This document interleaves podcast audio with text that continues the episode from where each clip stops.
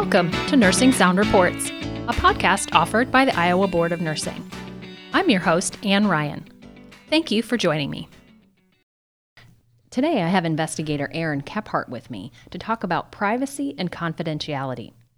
Aaron has been an investigator with the state of Iowa for 18 years and has a lot of experience on the matter. Welcome, Aaron. Thanks for having me. Can you start by just talking to us and explaining what we mean when we say privacy and confidentiality? Sure. Well, and they're both terms that are used interchangeably, right? So to refer to the act and responsibility of keeping health information private and only giving it to those individuals who require it to provide care. Okay, so nurses in Iowa are expected to maintain privacy and confidentiality and are governed by state laws, federal laws, and the policies of their employers. So, most people are aware of the U.S. Department of Health and Human Services, Health Insurance Portability and Accountability Act, or otherwise known as HIPAA, or at least know what it refers to. This is the federal law that all caregivers are required to follow. How does one know if a piece of information falls under that rule? That's a good question. Now, I think the best way to know is to understand what protected health information or PHI is. The HIPAA privacy rule defines PHI as any information in the medical record that can be used to identify an individual and was created or received by a healthcare provider, health plan, public health authority, employer, life insurance, school or university, or healthcare clearinghouse. The information also needs to relate to the past, present, or future physical or mental health or condition of an individual the provision of health care to an individual or past, present, or future payment for the provision of health care to that individual. There is a list of 18 identifiers, such as name, social security number, address, just to name a few, that serve as a guide to what information falls underneath that rule. And Aaron, then for the nurses practicing in Iowa, how does this pertain to nursing practice? Sure. So the rule in Iowa code chapter that pertains to nursing practice is 6.2, parents 4, and states the registered nurse shall act as an advocate for the patient or patients by respecting the patient's rights, confidentiality, concerns, decisions, and dignity. Then the Iowa rule that identifies the board's authority to discipline a nurse for a violation of this rule is Iowa 655, Chapter 4.6, parents 4H which reads behavior, i.e., acts, knowledge, and practices which constitute unethical conduct or practice harmful or detrimental to the public may include violating the confidentiality or privacy rights of that patient or client. Aaron, how does this differ from the HIPAA privacy rule? So the state of Iowa and the Board of Nursing, they don't govern HIPAA, but the spirit of the law that governs nurses in Iowa is similar. So the Iowa law doesn't list out all of the elements like HIPAA does, but the elements that could identify someone or divulge medical information would apply. And then, Aaron, doesn't the American Nurses Association have a position statement on this topic? Yes, they do. The ANA published a revised statement on the subject in June 2015, which says the ANA believes the, that protection of privacy and confidentiality is essential to maintaining the trusting relationship between healthcare providers and patients and integral to professional practice. Now that you've explained the rules, would you break down for us how to put this into practice and explain what nurses need to consider when viewing or sharing information?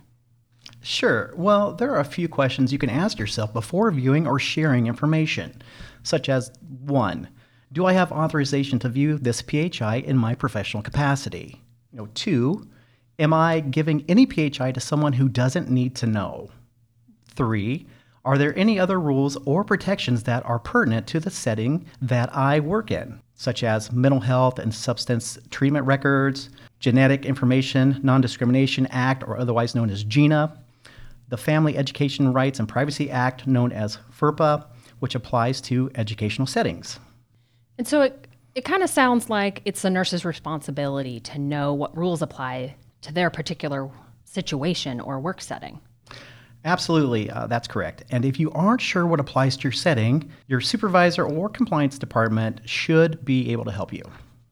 Aaron, what are some ways to help nurses avoid making a breach? So, there are some things that nurses can do to avoid making a breach, such as You know, never give anyone your logon information or password to electronic record. Don't share your account by leaving the electronic record open for someone else to use. You know, close down, lock your screen when leaving your workstation. This is a real easy one to forget if you're just walking to get something off a printer, but it's very important to do. If you're still working with paper, avoid inadvertent breaches by closing your charts when you walk away. Review your employer's policy about privacy so you know what is expected of you and you can avoid inadvertent breaches. You know, not knowing is not an acceptable reason to violate privacy. And if you have any confusion, you know, take the HIPAA training again. Uh, sometimes it takes more than just one exposure to really digest that information. Could you give us an example of a way a nurse might unintentionally breach confidentiality? Sure. One way uh, that a person could violate privacy or confidentiality by is by simply accessing a record they're not authorized to access. So, for example, let's say a coworker is taking care of a patient who has an unusual diagnosis. You're curious and you want to learn more about it, so you open the chart and you start reading. Now, this could be considered a violation because you weren't taking care of that patient. Even though you didn't mean any harm, you weren't involved in the care of that patient, so you shouldn't be looking at that information. Now, another way is to share information that is protected with someone who isn't authorized to have that information. This could involve another medical professional or it could be someone outside of the work setting. Let's say, for example, imagine you're working in an urgent care clinic. You take care of someone who recognizes you and mentions that they know someone in your family. This happens all the time. A few days later, you see that family member and you mention that you cared for someone they know and mentioned their name. Now, this could be a violation because you informed your family member that the individual was a patient at the urgent care and they weren't authorized to know.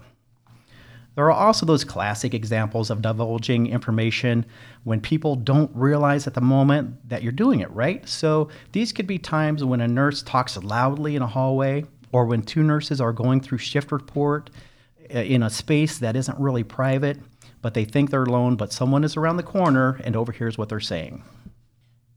Those are really great examples, Aaron. Can you give us one of when a nurse might intentionally violate the privacy rule? Sure. And unfortunately, these are some things that we see often. And uh, so, one example of an intentional violation is if a nurse, a nurse's family member has been hospitalized at the same facility where this nurse is employed. So, the nurse uses their access to find out the results of a test for themselves or either this family member. Now, this could be a violation since they aren't caring for that family member. You know, in this example, we could interchange the nurse themselves as the patient, and the same could be true. The nurse must go through the same process of all other patients, and that is to request a copy of the medical record. Another is more obvious and blatant way of sharing the identity of a patient and their medical information to friends at dinner or social media. Now, can you walk us through an example of a way a nurse can promote good confidentiality practices?